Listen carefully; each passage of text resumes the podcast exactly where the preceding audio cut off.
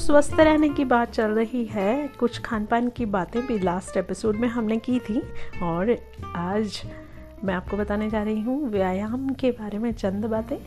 तो व्यायाम करना चाहिए, नियमित करना चाहिए। सूर्योदय से उठकर पहले वॉकिंग के लिए जाएं, हरी घास पर घूमें, दौड़ें, वॉक करें, योगा प्राणायाम करें। इन सारे उपायों से शरीर से पसीना निकलता है और मांसपेशियों को ताकत मिलती है, शरीर में रक्त का संचार बढ़ता है, अनेक शारीरिक और मानसिक रोगों से बचाव भी होता है। पूरे दिन भर बदन में आप मानोगे नहीं, बहुत चुस्ती फुर्ती रहती है, भूख भी अच्छी लगती है। इसलिए नियमित रूप से व्यायाम करना ज़रूरी है और गहरी नींद भी ज़रूरी है। दोस्तों, इस बारे में बात करेंगे नेक्स्ट एपिसोड में। Tata, bye bye, see you, take care.